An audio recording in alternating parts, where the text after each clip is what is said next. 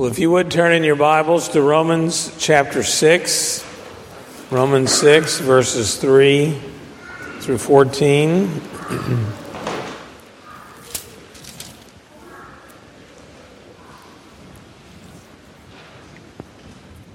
and following the reading of Scripture, we'll sing the Gloria Patri, which is printed for you in your bulletin. Please stand for the reading of God's holy word. Or don't you know that all of us who were baptized into Christ Jesus were baptized into his death? We were therefore buried with him through baptism into death, in order that just as Christ was raised from the dead through the glory of the Father, we too may live a new life.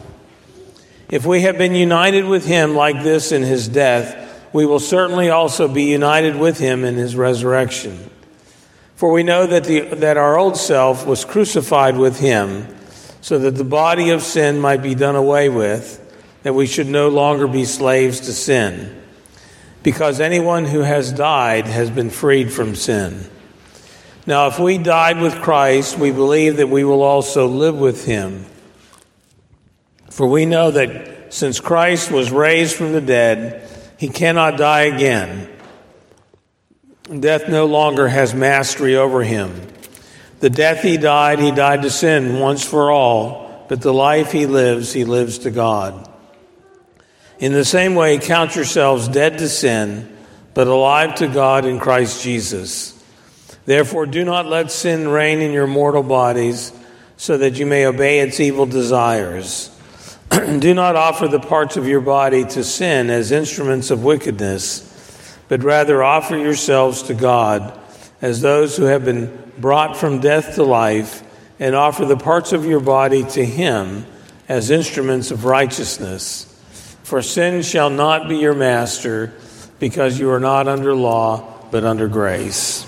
And God will add His blessing to this reading of His word. Amen.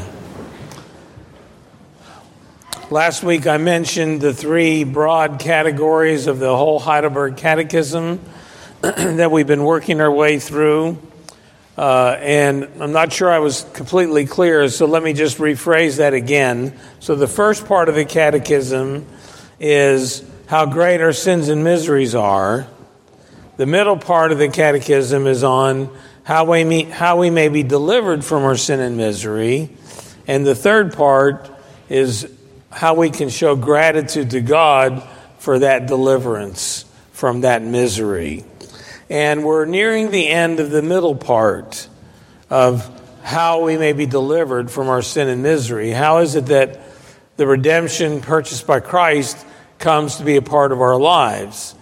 And in this section that we're beginning uh, is sort of a part of our life as the church. So today, we'll look at these questions that have to do with the sacraments in general.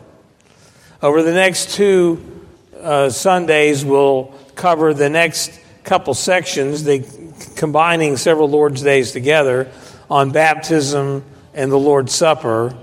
And then the final section of this middle part is the keys of the kingdom, uh, Lord's Day 31. And Following that, then we will begin the section on how we may show gratitude to the, to the Lord. And the two major parts of that third section are the Ten Commandments and the Lord's Prayer. So that's what we will be looking forward to getting to as we go along the way. So the Catechism has been laboring in these recent questions about the importance of justification by faith alone. And here it, it, touches on it again. Uh, if we're made partakers of Christ and all his benefits by faith only, by faith alone, uh, where does this faith come from? How do we get our faith? Where's, what's the source of our faith? And that's the question, the, the, the, the point of this question before you. The gospel must be faithfully preached to to all people without distinction. Uh, we are not to say, well, that group doesn't need it and that group does. our calling, our responsibility is to proclaim the gospel uh, without distinction But we know that not everyone that the gospel is preached to believe. And so the question is what makes them differ? Why, why the difference? Why is it that some believe and others reject the gospel?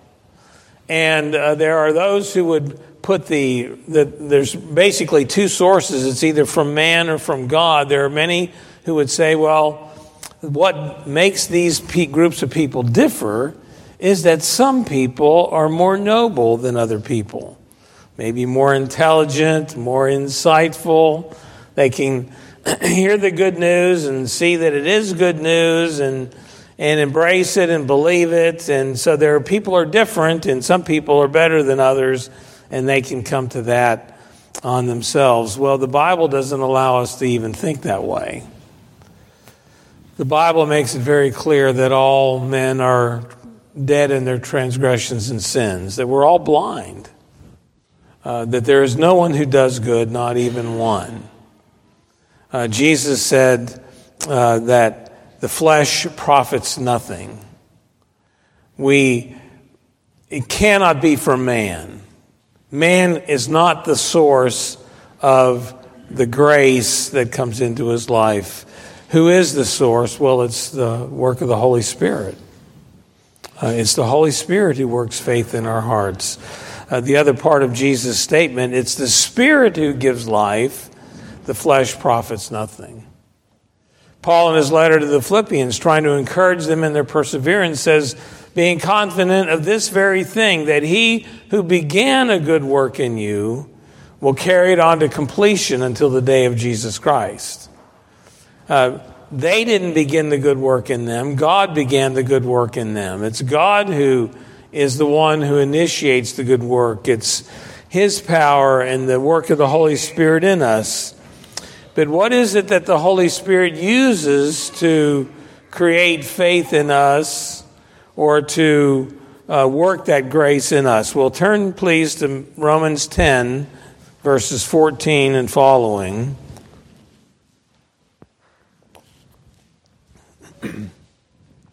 Romans 10 says, How then, in Romans 10 14, how then can they call on the one they have not believed in? And how can they believe in the one of whom they've not heard? And how can they hear without someone preaching to them? And how can they preach unless they are sent? As it is written, How beautiful are the feet of those who bring good news. But not all the Israelites accepted the good news. For Isaiah says, Lord, who has believed our message? Consequently, faith comes from hearing the message, and the message is heard through the word of Christ. It's the word of God that the Holy Spirit uses to create faith in us. it begins with his regenerating work, but then when the word of God is preached, you and I are given eyes to see and ears to hear and a will to embrace uh, the gospel, the good news that's preached through the Word of God. But the, the, the tool, the means that the Holy Spirit uses is the Word of God. So it's very important that the preaching be centered in the Scriptures. but it's not the Bible alone, but it's the work of the Holy Spirit through that.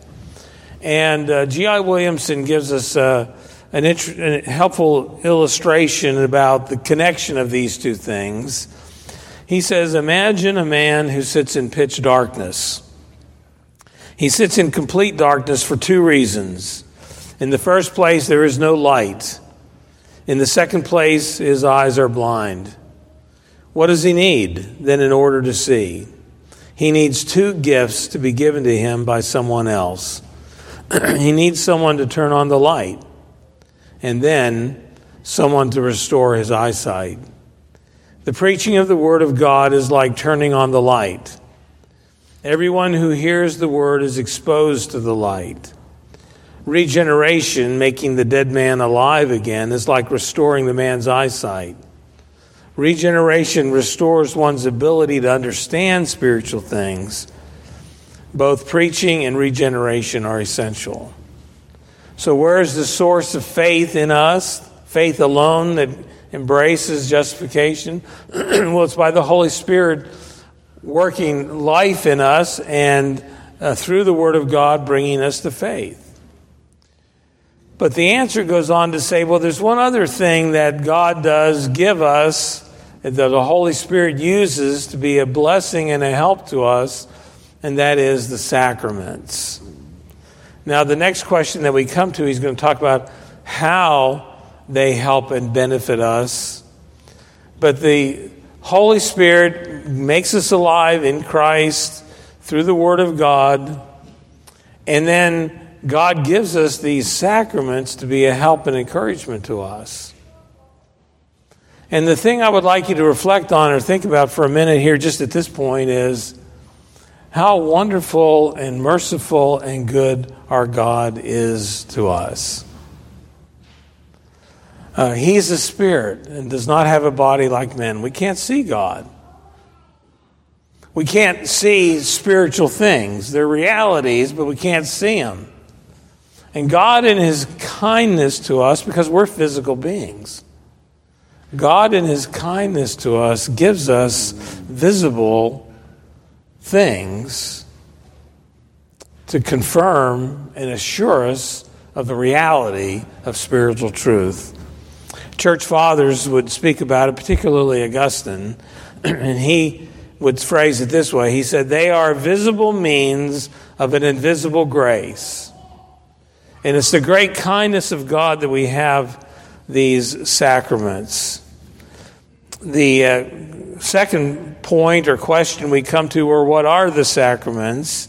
and we see the description, and we're going to go through that uh, in a moment. But I'd like you to take your hymnal, so set your Bible down for a minute, take your hymnal up and turn in the back to page 876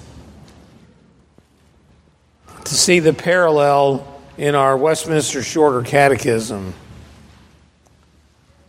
I have two reasons why I'm having you do this. One is I want you to see the parallel, and the other thing is I want you to know it's there.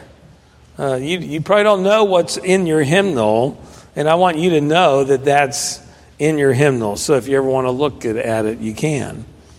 But question 88, begin there. What are the outward means whereby Christ communicates to us the benefits of redemption? The outward and ordinary means whereby Christ communicates to us the benefits of redemption are his ordinances, especially the word, sacraments, and prayer, all which are made effectual to the elect for salvation. And then skip down to verse uh, question 91.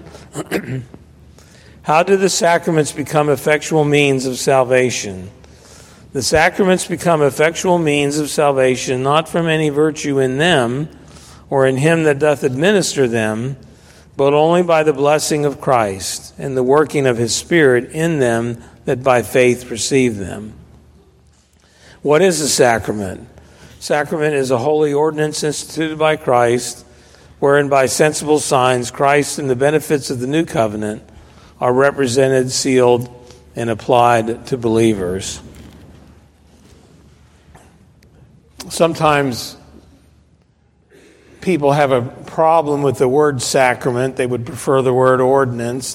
The word sacrament kind of makes them nervous as though there's something magical or mystical in the word sacrament. We're not saved by the sacraments, but the sacraments become means by which God confirms or assures us of the truth and reality of, of what, we, uh, what we believe in the gospel. Uh, and the word sacrament it has come in our use of it to refer to that those ordinances, those symbols that God has ordained for us to use in worship that picture the saving work of Christ. There's some older uses of the word that can, can be helpful. Uh, in, in ancient times, when folks got together in a covenantal relationship and there was a financial amount put down to secure that relationship, that was called a sacrament. Sometimes a soldier going into battle, swearing allegiance to his king, that would be called, that oath would be called a sacrament. but there's nothing magical or mystical. It's a descriptive word of these visible signs and seals. the sacraments are, are holy, they are visible, they are signs, and they are seals. Uh, turn to Romans 4, verse 11. This is talking about Abram when he received circumcision as a sign and seal after he believed.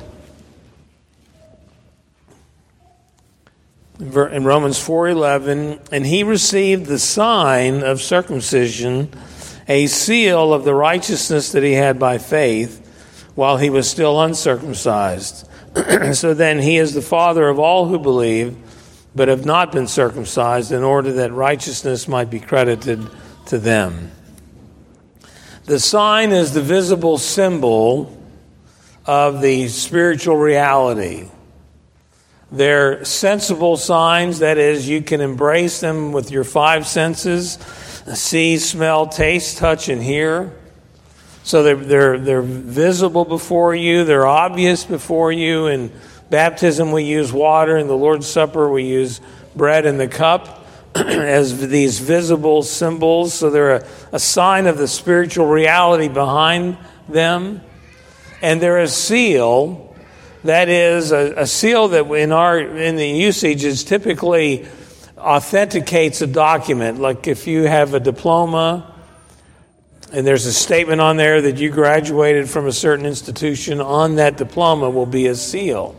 And the seal authenticates the genuineness of your education. Whether you made it through fine or not is another matter, but you got the diploma. And this, the, the seal authenticates that. And so the sacraments become visible pictures of the work of grace.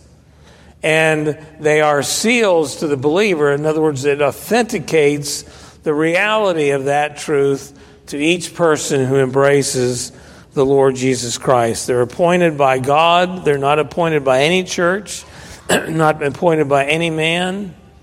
Uh, Christ, when he gathered his disciples, said, All authority is on heaven and earth has been given to me. Therefore, go, make disciples of all nations, baptize them in the name of the Father and the Son and the Holy Spirit. It Christ authorized baptism. Christ authorized the Lord's Supper in the passage I'll read in a little bit in the in the service. Uh, Paul in Corinthians says, I received from the Lord what I also passed on to you. It's Christ that ordained these symbols, these pictures of his redeeming work. And the message of the sacraments are, are, as is stated in that particular question, it's the message is the promise of the gospel. Specifically, that he gives you the forgiveness of sins and life eternal because of the sacrifice of Christ on the cross. It's the message of the gospel that's pictured in both sacraments. In that sense, both sacraments, even though we have two, both sacraments are a unity. They're both portraying for us in a visible form the redeeming work of Jesus Christ. And it's confirming it to us in our faith, it's sealing to us, authenticating the reality of that grace. And so that if you believe on the Lord Jesus Christ, these sacraments become affirmations to know that it's true. It's real, it's sure. You can be confident about it. The third idea is what was the purpose of the sacraments? It comes out in verse in, in, in question 67 and the answer. Why did God give us these sacraments? We ask the children that question, and they say to distinguish his disciples from the world and to comfort and strengthen them. Uh, Zacharias Ursinus, who wrote this catechism, he gives five different purposes that he sees for God giving us these sacraments. The first, he says, is they are signs of the covenant of God's goodwill toward us. They're signs of our covenant relationship. We have a bond with the Lord that He has made. He's taken the initiative.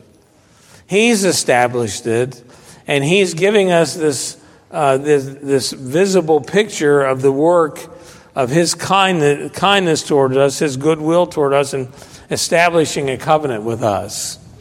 A second reason is it's the profession and acknowledgement of our gratitude and duty to God. As we participate in the sacrament, we are professing our faith in what they represent. We are committing ourselves to the duty which they call us to. Uh, when we ask the children, what, to what does your baptism bind you? And they answer, to be a true follower of Jesus Christ. You see, the sacrament is given to distinguish you as disciples from the world. And your calling is you need to be different than the world. You need to be bound to the Lord in pursuing a holy life. That's his third point. They distinguish the church from the world. You, you need to be distinguished from the world. And the sacraments call you to that. They call you to obedience, they call you to faith. uh, the sacraments, a fourth thing he says, contribute to the preservation and propagation of the gospel. In other words, as we preach the gospel and as we have these sacraments, they, in an ongoing basis, they keep the, the uh, the reality and the truth of the gospel before us and before our hearts and before our minds. And in this sense, his point is taken from the Old Testament practice of Passover when the son would ask the father, Why do we do this? And the father would say, uh, with, Because with a mighty hand the Lord brought us out of Egypt, out of the land of slavery. And your children may ask, maybe they've already asked, why do we do this? Um, why, why, why do we have this?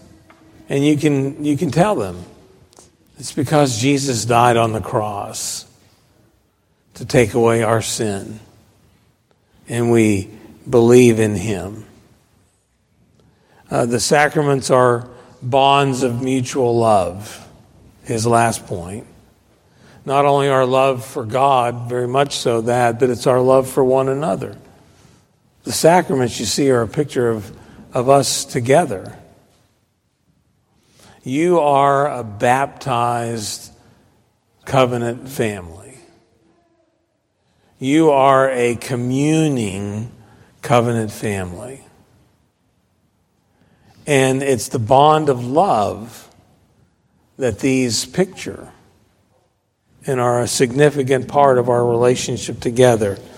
We have only two baptism and the Lord's Supper. And these sacraments are a wonderful provision of our covenant God to encourage us, to aid and assist us in our faith.